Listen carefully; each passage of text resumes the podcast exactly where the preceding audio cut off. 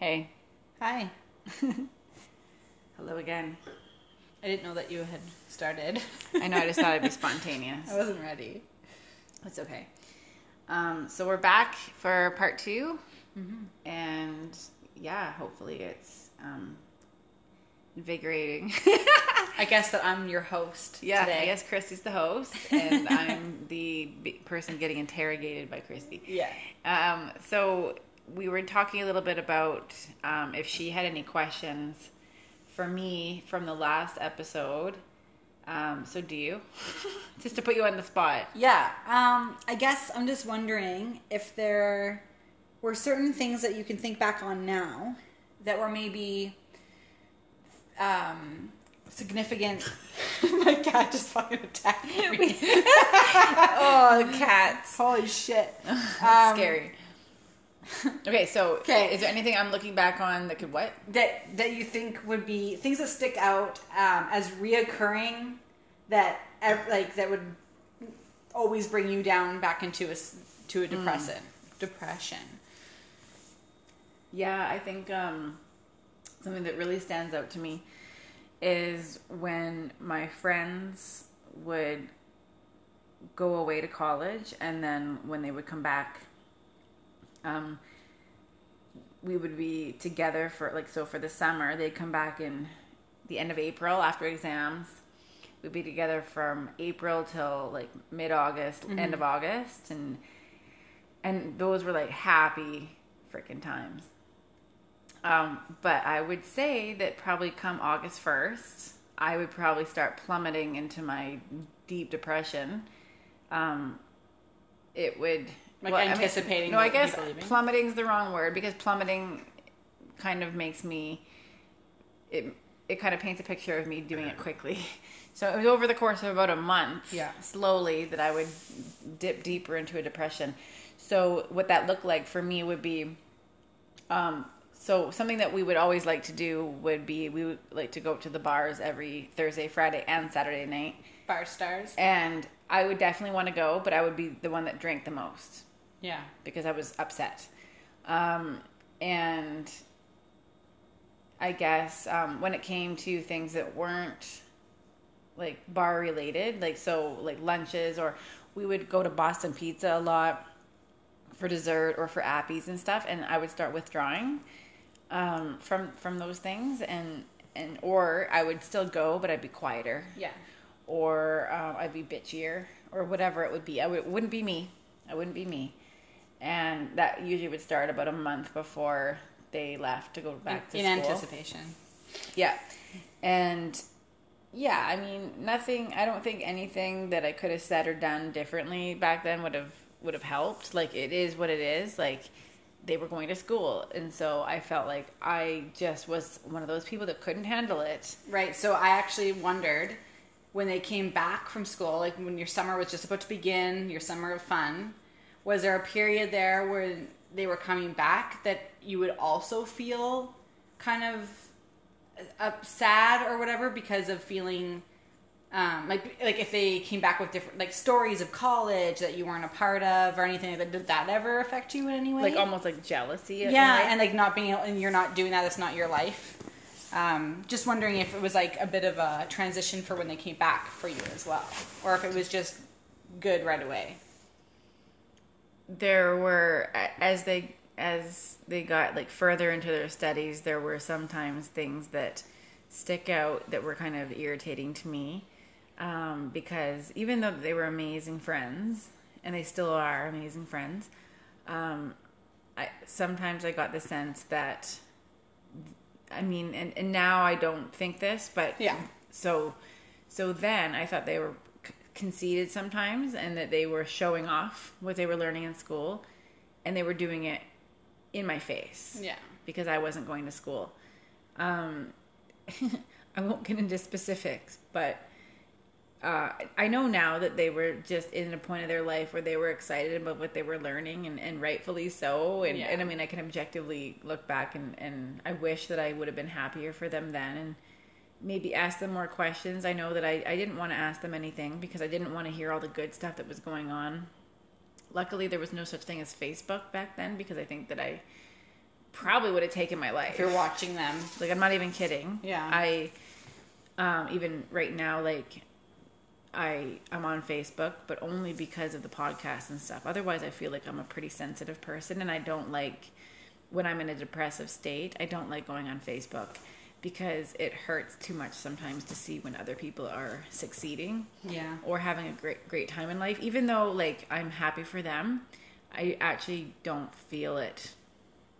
In my brain i can say i'm happy for that person for whatever reason but i have no feelings of joy throughout my body whatsoever for that person. Mm-hmm. Just just kind of guilt. Is that because i want to feel the i want to feel the joy that i'm thinking about but i don't feel Is it that just when you're in a state of depression or when there's things going on for you or Yeah. or like so if you're in a good place yourself, can you feel that joy for other people Oh yeah, better? for, for Yeah. sure. But that's the thing, like that we were talking about in the last episode, is that it it go it comes and goes quickly. Um, and because I haven't been like formally diagnosed with anything, sometimes I, I am led to believe that there is maybe a bipolar um, element to it because um, I'm a completely different person sometimes. And it so in the last 14 15 months of my life um there have been people in my life that have been in my life and close to me for 15 years that saw that side to me last year that they had never seen before Yeah. and it shook them to the core and it surprised them in a way that they didn't understand who I was and I wasn't in a position to even like explain what I was going through because it's too exhausting sometimes. Um, so yeah, it it's it's definitely um, when I'm in that place. So even like this time last year, when you were moving into this house and it was a brand new house, I knew like deep down that I was excited for you, but I didn't want to come here. Mm-hmm. But I felt like an asshole. And I and I think like sometimes sometimes people aren't going to get that. And and that's really hard when you encounter people who don't understand that. Um and then you will encounter people that do get that. Um and so I can say that I genuinely like knew that. Like I knew that that's what was going on with you. And I didn't want to make you f- I, I knew that you probably felt bad about that and i didn't want you to feel worse by me asking you questions or pushing you on it too Yeah. like it's and we kind of talked about that before too like what like how do you reach out to somebody and and do you reach out when you know Yeah. something's going on but like sometimes you reach out but only to a certain extent because you know that maybe that even reaching out is Yeah. more than they need sometimes like if that makes sense well, it's i didn't want you to i didn't want to keep pushing you and Just make because- you feel bad because everybody's different and because this disease affects everybody in such a different way than the other person next to you it's there's no like one size fits all yeah. like type of solution. So it can be very daunting to try to reach out to somebody that you know is dealing with something like this. Um i actually there's an article i'm gonna post it on my website um but i'm gonna try to find it while we talk actually. Um anyway there's an article that i found online in i subscribe to this mental health like article type thing. They send me an article every day or every couple days. And it was the title of the article. It caught my eye. It was something to do with um like what to do if someone in your life is suicidal and i it caught my eye obviously because it's quite an like a blunt um, title. But after reading it i realized the word suicidal could easily be replaced with depressed. Right.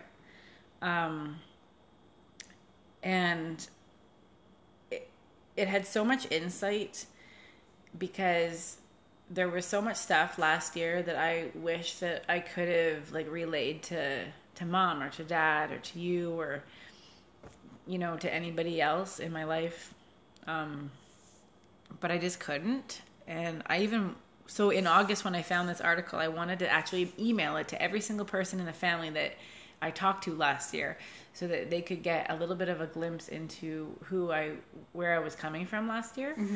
Um, because it was impossible f- for me to explain it.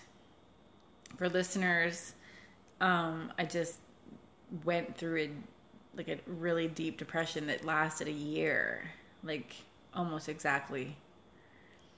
And um, in the meantime, I had a full time job, three children, and my husband was at school for a lot of that time. So, like, trying to get out of bed and trying to go to work and trying to be normal and trying to be our like the children's cheerleader and you know feeling super alone in that time was pretty much um like it it pretty much was the hardest thing I've ever done um I'm just here you you talk for a second while I try to find this thing Sure. um Um, one one thing I'll say, like not to get us completely off topic, I think this is still in the same realm about what to do, like how Yeah. to reach out. Like I think sometimes because I have dealt with depression in the past and I know how it affects me, and I like, and we kind of talked about this in, in the podcast about me is I like to um, I withdraw, and I think that's a super common thing. Um, but I but I like that because I I actually I work through stuff that way. yeah So when I encounter like a close friend or relative who is also withdrawing because of that, um, I don't. Some people try to to to push them to come out and push them to to do things, you know. yeah And and I don't do that because I understand. Yeah. But then I'm like, is that is that even helpful? Like, like sometimes I wonder if I'm not being helpful because I because I'm coming from a place of totally getting where they're coming from, and I and I kind of let them be, yeah and so I don't know if I'm actually hurting them or not. Um, and I because I'm I'm coming from a place of of thinking that I'm being helpful by being like I get you, I'm not going to push you, but maybe that's not the best, and that's and that's where I kind of struggle sometimes. It's Cool. knowing whether or not to to make somebody not make them, but encourage them to to maybe come out to something if they're you know wanting to hermit because I would hate that. so I don't like to do it to people, you know? Well, I know that like there's it's it's hard because when you're like I can't find the article, but I'm going to find it and I will post it on the website. Um and I urge everybody to read it because it will give you tons of insight into um, a depressed person's mental state and how to be uh, helpful in their in their life. So I'm going to post that later. Um, anyway, what was I saying before I even interrupted myself Um, about helpful? oh yeah, because I because I had said to you that I wasn't sure when when I knew you were going Oh, through oh, that. yeah, yeah. What I I wasn't really sure exactly what I just said now. Like I still I wasn't sure how much I wanted to reach out because I also didn't want.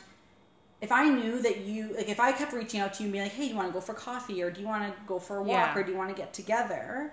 Because I I- didn't want you to think I had forgotten about you, or I wasn't thinking about you every yeah, day. Yeah. But then I also wanted to try to balance that with not doing that so much that you felt like you always were like, "Ugh, I have to say no again. Yeah. I have to say no again because I know what that feels like. So I think I think I did this at one point. I that's the- sent you a message and I said, Yeah. I don't want you to think I'm not thinking about you, Yeah.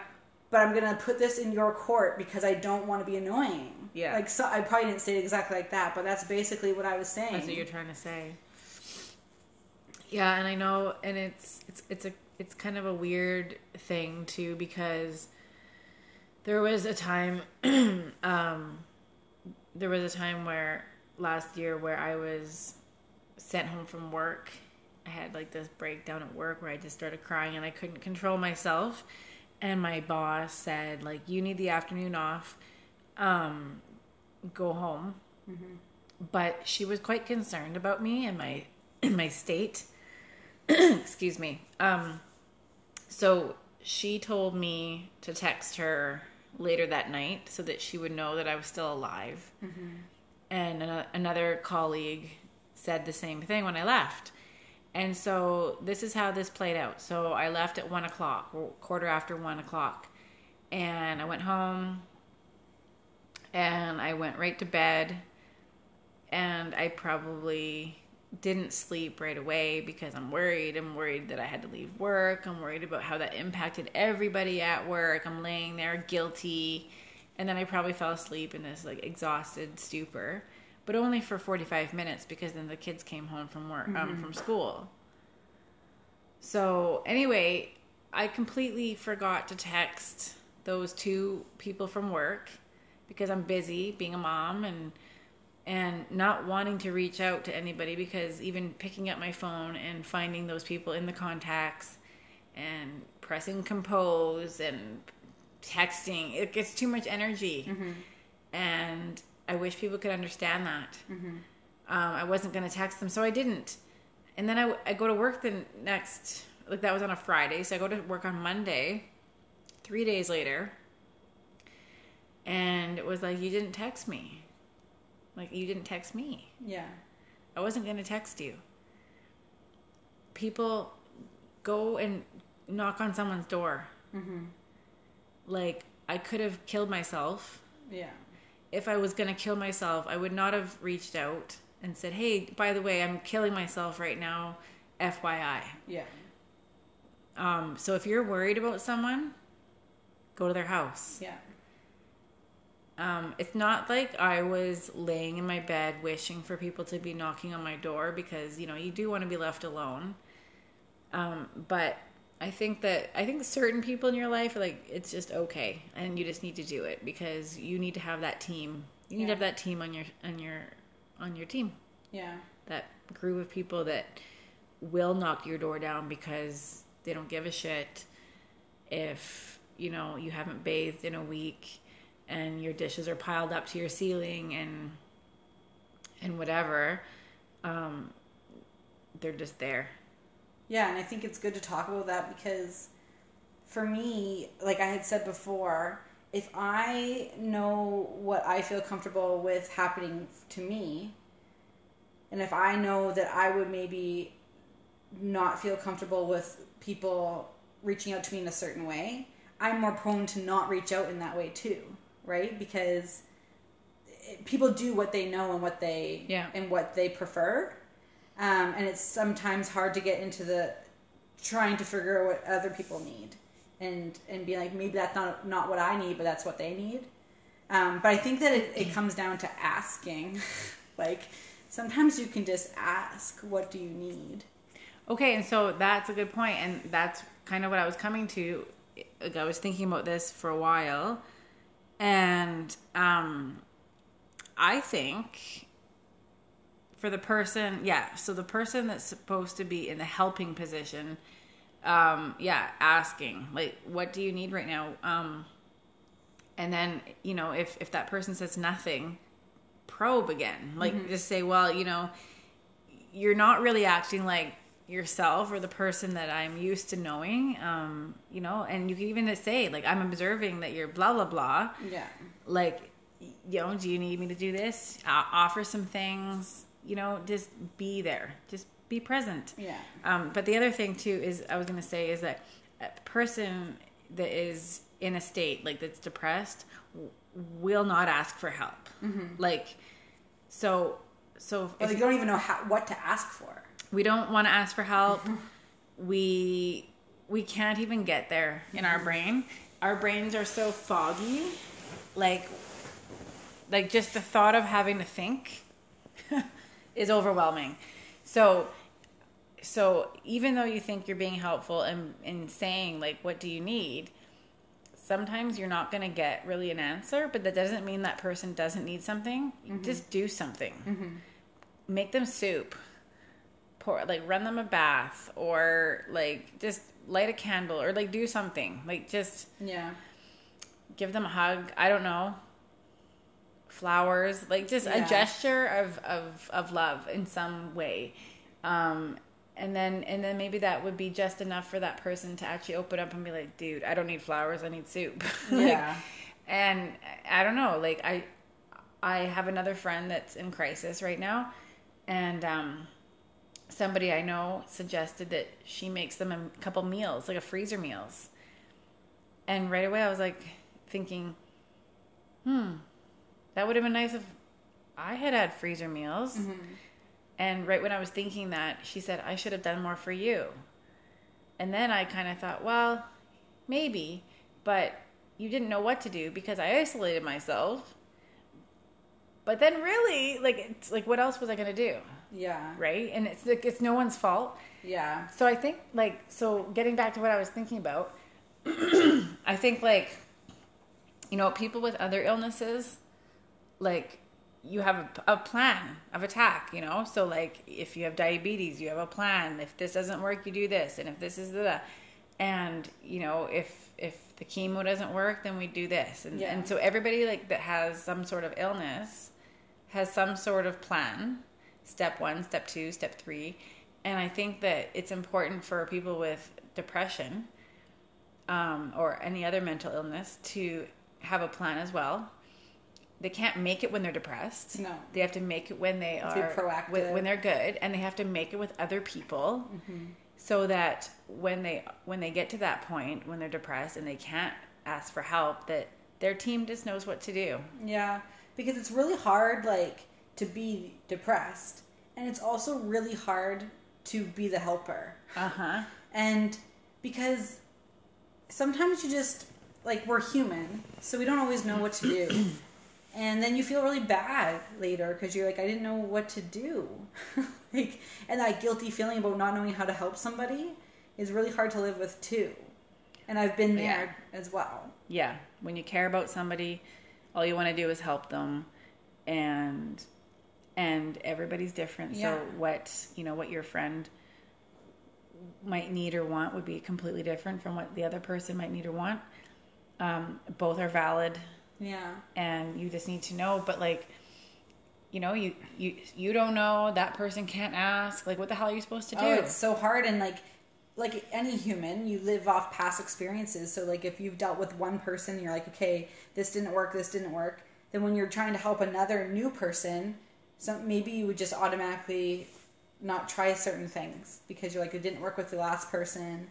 Um, and I'm speaking from experience right now because I've dealt with several different friends and, and such that very different needed very different things. And i i like to think of that i am good at helping but then i felt later on in hindsight i was like i wasn't good at helping them. And that makes me feel sad because if you want to help people it really sucks when you don't. Yeah. Yeah totally. But i think the only way that we get better at helping is to talk like this. Yeah. And then show support for those people like not only who are going through it but who are helping people because that's a hard job. Yeah, and and I think like you just need to err on the side of like do what you can and you can always apologize. Yeah. So like if you if you feel like maybe you overstepped a boundary, you know, by giving someone a hug that was unsolicited or something, you can say like I'm really sorry. I just thought you could have really used a hug. Like I think it's better to do something a kind gesture and then than not do anything at all or not Yeah. not acknowledge it. And and I've really tried to lead by example in that if I cry, I don't apologize anymore. yeah Um, there, so there's yeah, there's certain things that I've learned in the last few years about having depression and being in therapy for so long, is that there's no reason to really apologize for crying and for having emotions, and um, and also just to to really just listen to other people and and ask questions. And it's not because you're being ignorant. It's it's because you just you don't want to be you really don't want to be and you Yeah. you really just want to get to know that person. And you have to ask the questions because you can't just assume that everybody's the same. Yeah. And when you read about depression on Wikipedia or you know Google or whatever it is you're reading, um, there's a paragraph about it, but that doesn't begin to explain like the symptoms that that you actually experience.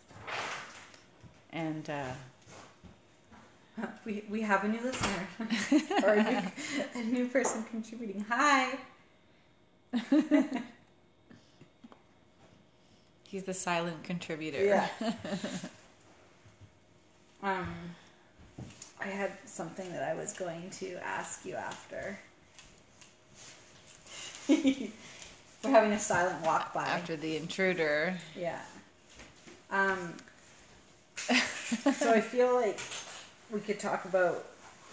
Actually, I, I don't want to like stop anything that's good conversation. Um, Weird. but I feel like we could talk about this as a whole episode. Yeah. Really. Um, but I wanted to bring it. Okay, we'll write that down. I okay. I will. Here, write it down. I will, and then um, I'll just continue with something that I wanted to say. What am I writing? You're writing. Oh yeah, helping, helping. cool. Um, How to get the conversation started. yeah. So no, I wanted to bring it back to something else. Um, back to you because that's kind of what we're supposed to be talking about.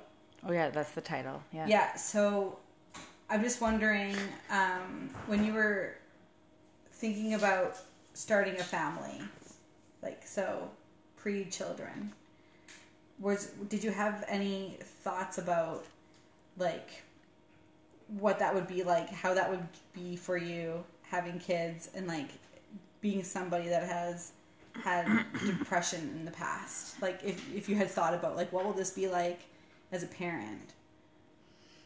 I did think about it, and I really didn't want kids because, not that I didn't think I would be able to handle them, but because I didn't want them to go through what I was feeling at that time.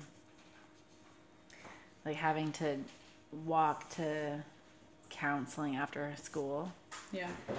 while all my friends were like piling into a car to go and hang out. I was going to counseling. Stuff like that. Like you And, just like, you did just you think about you just feel different. what? Did you think about ever like mom's experiences and like, Um or not? Not so much. probably I probably did, but probably not in the same way that I would now. Like I probably thought that's really shitty for mom ha- having to pick me up from counseling every Wednesday. Yeah. um, and probably shitty for her ha- to have to deal with my attitude and my mood swings.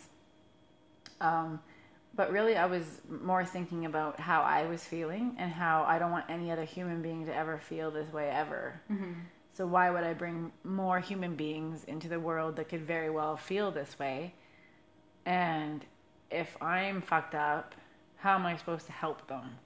Yeah, and I think we know that we come from a family that de- definitely has like depression Yeah. and anxiety. Like I think every every family does because it's you know so common. Yeah, it's pretty common. Um, but we definitely do, and and you know, you and I both do, and our mother has, and and so you probably were feeling that way because, and rightly so.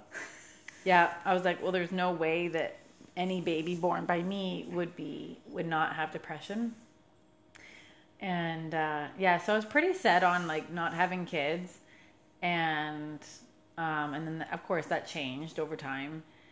And uh, but but I do have one child that has anxiety, and she's just a child, you know. And I s- saw the signs in her right away and like so so the good the good part about having had it is that I was able to recognize the signs at an early age Yeah.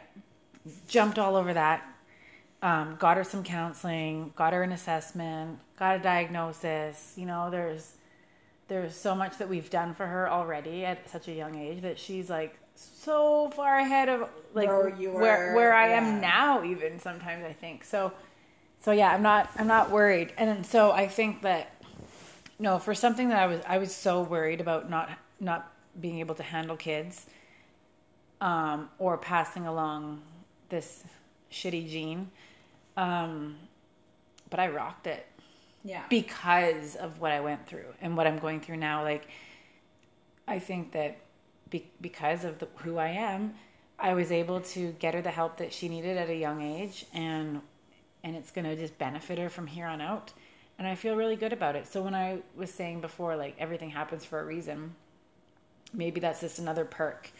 You know, like if you've had it, you know the signs, you know what to look for, you know how to relate better to your children, mm-hmm. which in turn will give them a better outlook in life because if you can relate to them at age 11 mm-hmm. um, and with the, the depression stuff and and get and get that figured out and know how to communicate about it at such an early age then you're just like you're okay. It's you're huge. golden. Well, yeah. because such a you're huge golden. part of that is that when you're going through depression and not having, not feeling like you have people that understand you.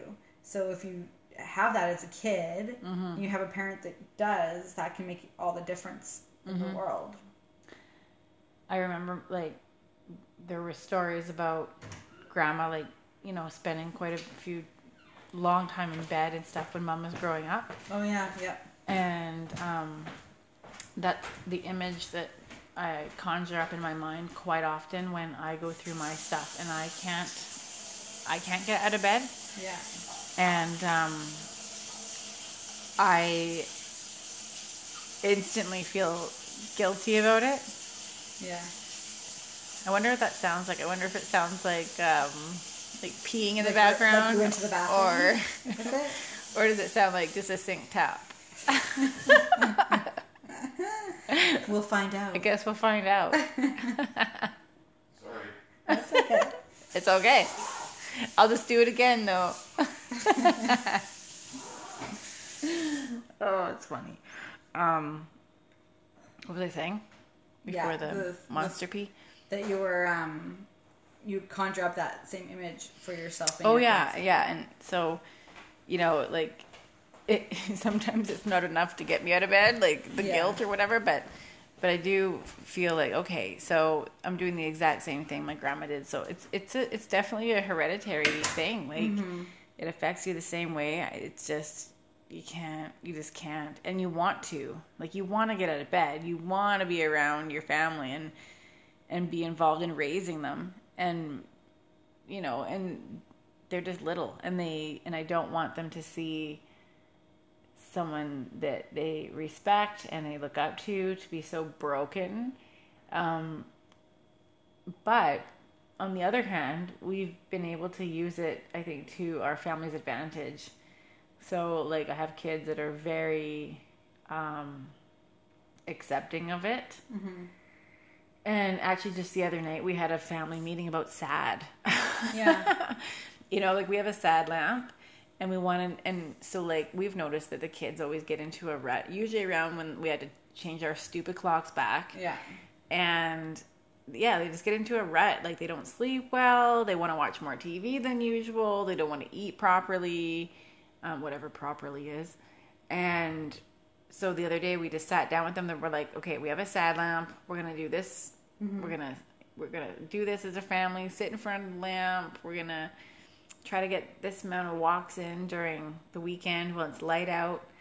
And we asked them what kind of things they think that they would want to do to get out of their slump. And so we were pretty like open about what sad is. Yeah. Um, and even our youngest that you know like arlie that's six and a half like she needs to know what this is. Yeah. So you're trying to like raise a generation of more aware humans. yeah because it affects everybody. You can be six, and, and that's can, nice. And you can be depressed when you're six, especially when you live in the Yukon. Oh, I know. it's dark here all the time. And and then that way, like they'll only they'll only continue to have that knowledge as they get older, and then that's the goal, right? Is to have a whole bunch of people who understand what this is about, so that it's so understood. Yeah, because depressed people do not have the energy to explain it to everybody when they're depressed. And no, because you're, you're you're living it, and yeah. so explaining it is just living it times a hundred, and and like, yeah. I I think like to sum it up, like when I when I think about what it was like to be at the lowest low, I remember like no matter where I was, if, if I was at work and I was sitting at my desk, or if I was in my van driving wherever I was driving, or if I was laying in bed, or in the bath, or in the shower, or whatever, eating dinner at the table, I'd be thinking about how every little thing, every single little thing is too hard. Mm-hmm. And I just want someone to do it all for me. Yeah. Like, I don't want to do anything. Yeah. at all. I don't want to even lift this fork to put food in my mouth. I want someone to eat for me, Yeah. pee for me, wash my hair for me, kiss my kids for me. But like I want to feel all the good feelings that all that is happening, but I just can't. But I want to like Yeah, that's exactly what it's like. it's like you're stuck in a in an alternate universe and you're looking at your world from out like from there's some, like a glass window or something between mm-hmm. you and your life, the life that you should have or whatever. I don't Yeah. know. It's and the whole time it's your brain. It's your brain tricking you. Yeah. And whether you are aware of that at the time or not, you can't do a, like a single thing about it. No, and it's just like you're exhausted and heavy. Yeah. Um, and when someone asks what they can do, you say, if you can make it just stop, that'd be cool. like, yeah. There's nothing else that you need. You don't, you don't like that you can say, like, you're like, I don't want this or this or this. Like, I just want this to not be this way. And like people with anxiety as well, if you ask someone with anxiety and depression what you can do to help, that gives them anxiety. Mm-hmm. You know, like because now you have to, like, use your brain well, there's also like think and articulate. I don't know, if, like it might be different for everybody else, but for myself, lots of the times, like the reason why my anxiety is worse when I'm depressed is because when I'm depressed, I can't do a single thing. Like I can't do laundry, I can't do dishes, I can't keep up with my floors, I can't, I can't do anything. Um, my house falls apart, and I'm just doing the bare minimum. I'm feeding my children, I'm giving them hugs and kisses, I'm bathing them. Everything's for them, you know, and I'm trying to do what I need to do at work or whatever. But the housework falls For sure. Be the through first thing that like goes. right through the cracks. I give Yeah. right up. Um, but so so because I'm watching piles of laundry and piles of dishes and piles of paper Mm-hmm. and piles of like clutter and this and that pile up, and I realize, oh my god, I haven't walked my dogs in three days. I'm so behind in life. My finances might be a mess. I don't even want to look at my bank account, like stuff like that. Um, I just, I, I don't want anyone to try to even help. Yeah, Or like then- to, to come into like that world. Yeah. Like if so, I don't want to begin to say, oh yeah, the laundry needs to be Yeah. done, because it's so like I have so much anxiety about it because I um, have to because I have anxiety. I have a way of doing things too, so I have that sense of control that I need to all of a sudden give up Yeah. because I'm in this state and someone else is stepping in to help me. Well, yeah, and then you're like, the the how tired you are to even think about all those things. Plus, you're like, okay, you can't help me anyways because now I'm gonna have to tell you how I need to have it done. And like, it's just like you, you just go, no, never mind, no, Yeah, no, we're good. yeah, but it's not. But it's not good. And so it's like, where's that fine line between me just accepting what I can get and and people understanding that I might be bitchy at the moment about the help I'm getting, but I am deep down grateful about anything that I'm receiving. Yeah, You know, like I think like it's, it's just fucked. Like it, it, unless we talk about it and unless we actually lay out what works for me and what works for you in these times, we're always going to be confused. So I think it's like beneficial, like when you're feeling good, try to reflect back to a time you're feeling your worst and be like, okay, what what would have really helped then? Even if it was just a tiny little bitty thing, what would have helped a bit? What Yeah. would have relieved a little bit of whatever, whether it was guilt or sadness or stress or grief or whatever it may be, all of them, and write out a plan.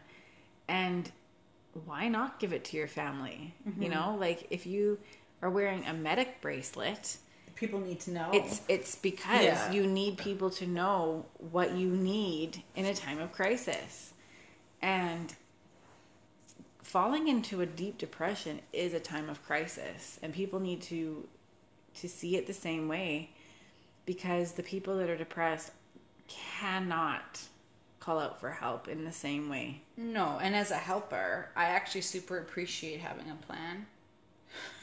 Like well, you go into a hospital now with a birth plan. Why? yeah, why like don't I you would have a plan? I would super appreciate that, and and and I can think of a lot of instances in the past where it would have been really awesome to know what I what would be the best thing for me to do. Yeah. Because like we said before, it's it's not like everyone's different, right? So it it just depends on the situation, it depends on the people. I would have loved to have not have had to cook last year at all or like come up with meals. Um, I probably would have loved to have the kids taken away from the house a little bit more because a I could not be fun um and b like i just i didn't want them to see me sad But you were, and there was, and you couldn't not be. So Yeah. Well, we're right, we're we're writing a plan right now. but yeah like there's there's just certain things And that- yeah, and it totally depends on the person and their circumstances, obviously. and i and like i want to just point out too like that's also the same for every other illness Yeah, it's not different. It's not a unique thing. no it's it's you know everybody's everybody's illnesses are different So, because what comes to mind right now for me is when our mom was going through chemo and she had an aunt that was making food for her. And and um, same with mom making food for her sister when her sister was ill.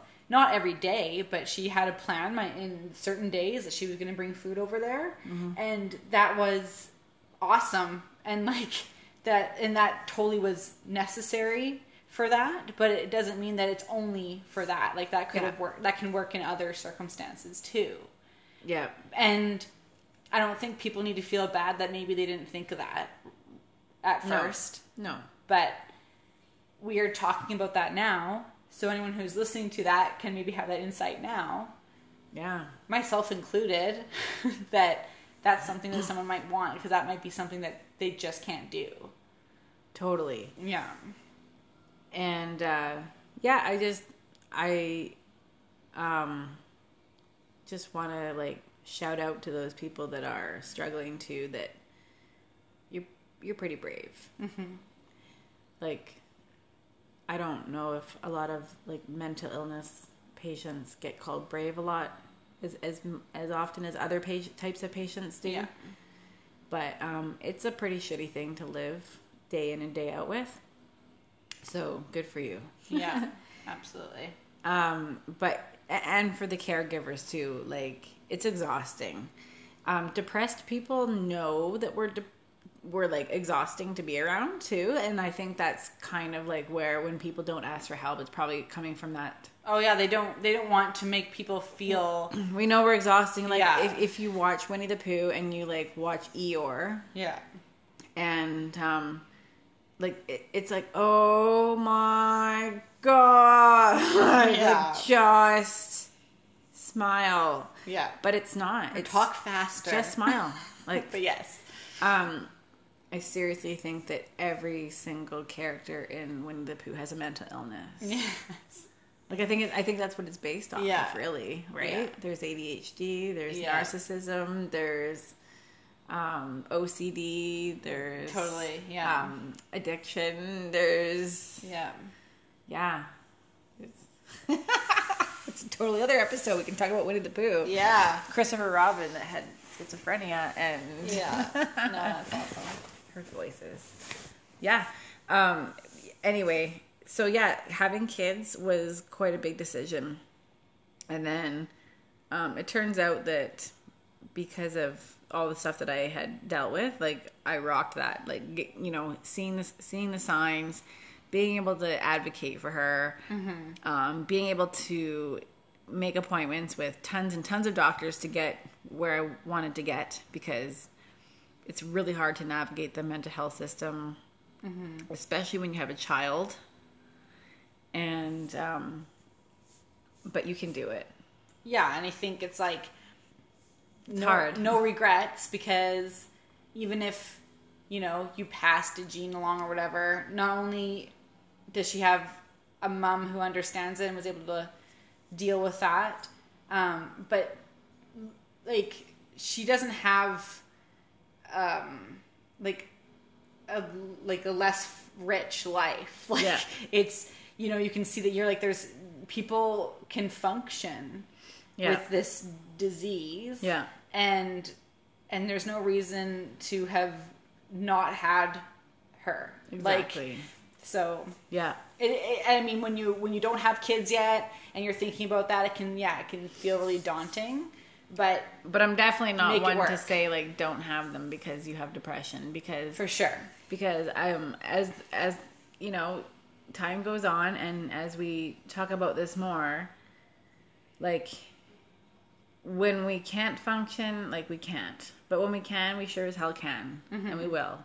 And um yeah like just the key to all this is knowledge and communication so the more you know about it and the more we talk about it and the more we accept it and the more we're just open about it it's not going to be a big deal Yeah, the easier it will be. let's let's make it not a big deal yeah. let's normalize it because people that are in the middle of a depression right now aren't going to ask for help but maybe one day they will mm-hmm. like Because it'll just be such an easily talked about subject that they can just say like, "Hey, this is happening," and people will be like, "Oh yeah, I got you." Like you know when you pass somebody on the street and you're like, "Hey, how's it going?" and you're like, "Good, how are you?" and they're like, "Good," and you keep walking, mm-hmm. super fake. Mm-hmm. So, so now like when I'm at work and my colleagues come in and they're like, "Hey, how are you?" and I say like, Shitty. I'm like, "Well, I, I've actually been better. I woke up at like four o'clock in the morning with insomnia, and um, I couldn't really stop thinking about you know such and such." and it's not that I need to cry on someone's shoulder and it's not that I, you know, want someone to feel sorry for me. It's and so it could be that quick it could be that quick like saying like those two things, those two points and then them being like, "Oh, really?" And I'm like, "Yeah, how was your night?" And I and I quickly can turn it around and ask them something.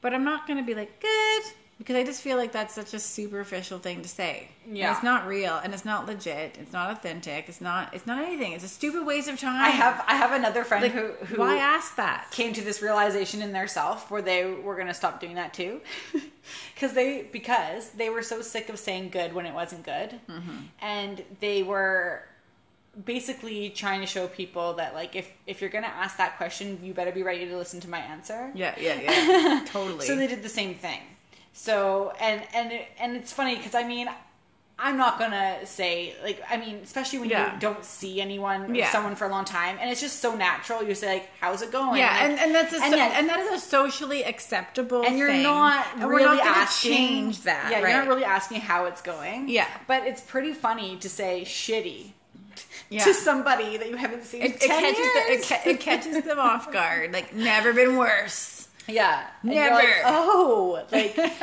and, and so yeah, I do. I do have a friend who's who's trying to exercise that as as a way of her of awareness, and. I mean, I don't. I think that in some sometimes that's it works really well. Like, so someone you know, like, yeah, yeah. But Well, like yeah. so, there's there's been a few like okay, like uh, tons of times, like tons, um, because I I'm the admin assistant, right? So I'm sitting at the front desk all the time, and and all my friends come in for work and they sign in, and uh, they always go like, "Oh, good morning," and I'm like, "Oh, good morning," and if I'm in a good mood, I'll be like, "Oh, good morning, how are you?" And they'll be like, well, one one person in particular, they'll be like, "Ah, good." And I'll be like, "Oh, I don't believe you," and then she'll stand there and she'll like rant for like five minutes about you know this and that and whatever, um, and we'll have a you know a little laugh about whatever, and then and then she's good, you Yeah. know. But I called her on. it. I was like, "No, I don't believe you." Yeah. Like, don't just say the superficial. Oh, I'm okay. It's like, no, that's bullshit.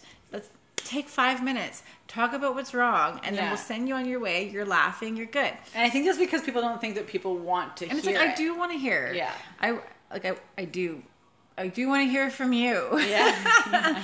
um, but yeah, like I just I just feel like I am asking because I genuinely want to know. Yeah. And if you don't want to know, don't freaking ask. yeah. Well, there's Because ti- I want yeah. people to feel like they can say, um, I'm not doing well this morning. I drove to work in tears. I need some help. Yeah, exactly. I want people to be able to say that. I don't want everyone to say that because I want people to be happy. Damn it! But But if that's- but if that's your if that's if that's yeah. your reality, I want you to be able to say that. Like there's, I work in the most supportive place on earth, and like the other day, I heard something on the radio and I was really sad about it. Um, our um, our counseling place here that's nonprofit is, went Mm-hmm. on strike and i was like super upset about it and so i was in tears and because like in my line of work when i'm the admin assistant at the child development center i get a lot of calls for for kids that have moved on to school now and we don't help kids that are school age so when they're having like mental health issues and they're school age i really don't have anywhere to refer them except for this one except place. many rivers and Yeah. they went on strike and so i was really upset because like what do we do now and, and i go there and my life would be completely different if it hadn't been for them and why don't we help the people that help people Yeah. and so i was like super freaking upset and people were coming in for work and i was sitting there and they're like how's it going i'm like i'm shitty Yeah. and like many rivers is closing like they're on strike and you know and i was mad and but i i feel like you know what? I am worth that one or two minutes of someone else's time that i can be honest with them. And if they do not want to hear that then they won't ask me next time. But i'm gonna try to get them to listen to me and i'm gonna like reach out like Yeah. in that one little minute. I'm not gonna be fake anymore. I'm gonna be like you know what? I'm shitty because of this. Yeah. and if you don't want to hear it then uh, then you just move along. Yeah.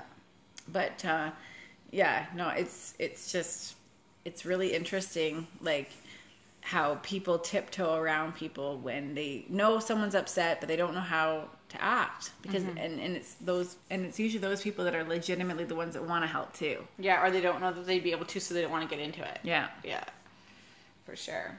Um, are you going to tell people about the comments section on Anchor? If they're listening on Anchor, oh yeah so I if guess you have to now.